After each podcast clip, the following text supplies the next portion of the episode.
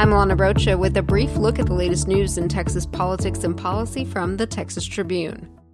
One Texas congressman might have found a way to make the House vote as early as June on legislation to resolve the status of the undocumented immigrants enrolled in the Deferred Action for Childhood Arrivals, or DACA program.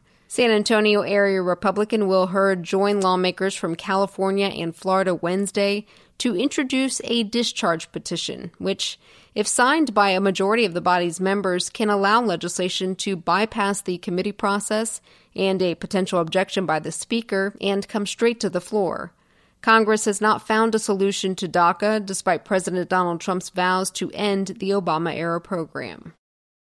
What happens when a maximum security prison is understaffed? Well, at the Telford prison near Texarkana, inmates told the Texas Tribune they were malnourished and rarely got to go outside. Some former correctional officers said they felt unsafe and forced to work overtime in a unit that holds more than 2,500 men. Telford consistently reports more serious assaults on staff than any other prison in the state, including the 2015 murder of correctional officer Timothy Davison. A Texas Department of Criminal Justice spokesman said the department does not believe staff assault rates are related to the staffing numbers.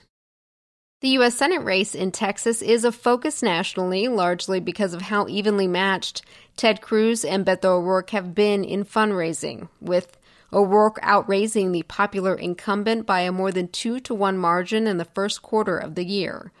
And a deep dive into the campaign finance reports shows something striking. O'Rourke's recent hauls have allowed him to overtake Cruz in cash raised over the entire election cycle. Today on the Tribune, profiles of Lupe Valdez and Andrew White, the Democratic candidates for governor in the primary runoff. Then on Friday, tune in to TexasTribune.org starting at 7 p.m. to watch the pair's first and only debate before the May 22nd runoff. I'm Alana Rocha with the Texas Tribune. You've been briefed. The brief is presented by Hot Luck Festival. Join us for a celebration of camaraderie and modern Texas culture this Memorial Day weekend in Austin. Line up and tickets at hotluckfest.com.